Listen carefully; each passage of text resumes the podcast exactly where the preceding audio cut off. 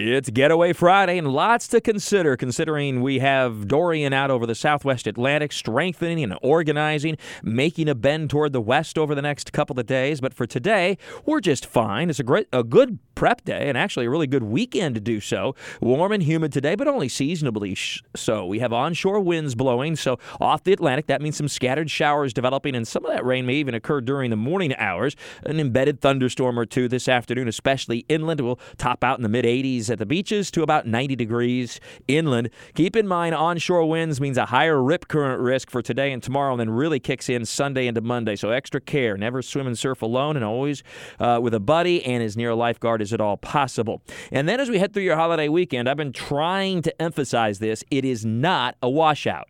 It'll be breezy. There will be some rain, showers, and a few thunderstorms, but there'll also be plenty of the days where we, the sun is shining, especially Saturday and Sunday. So get on out and enjoy, or get on out and start preparing for, for the peak of the hurricane season. Make sure you've got everything in order. There will be those rip currents at area beaches, and it'll be seasonably warm and humid with highs in the 80s at the beaches to the upper 80s to about 90 degrees inland.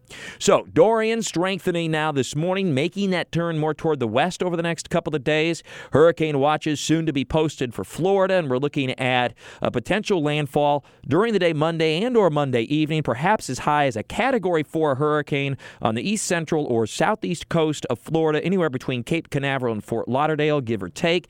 If this proves true, a Cat 4 landfall, it would be the most powerful hurricane to hit the east coast of Florida since Charley, Uh, since Andrew, rather, that'd be the most powerful storm to hit the east coast of Florida since Andrew in 1992 and certainly the strongest storm since 2004 when Jeanne hit the coast as a Category 3 storm. So this is pretty serious business, and as evacuation orders are issued for southeastern and east central Florida, there's likely to be an influx of folks in Jacksonville over the next few days. So make sure you're friendly and kind, and let's hope we can um, can accommodate everybody and that we get through this just fine. It does look like the storm turns more northward with time and will be slow moving. That means for Jacksonville and northeastern Florida, I've really not changed the impacts, but I've moved them back even a little bit more, mainly later Monday and especially Tuesday, Wednesday, and Thursday, with some very heavy rain potentially, isolated waterspouts and tornadoes, gusty winds, and the very high rip currents at area beaches, the rip current risk.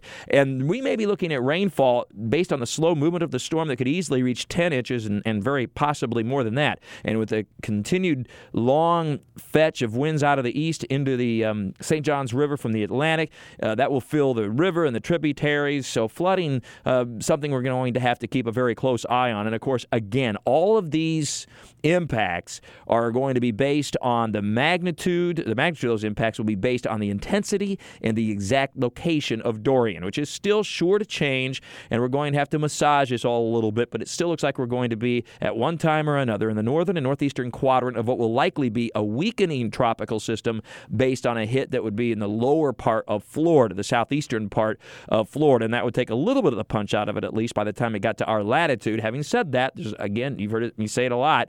There's no such thing as justa. You have to be very careful. Tropical storms, they can be equally dangerous at times and certainly very, very inconvenient at the very least. Keep you updated round the clock, of course. Talking the tropics with Mike at WOKV.com and ActionNewsJax.com.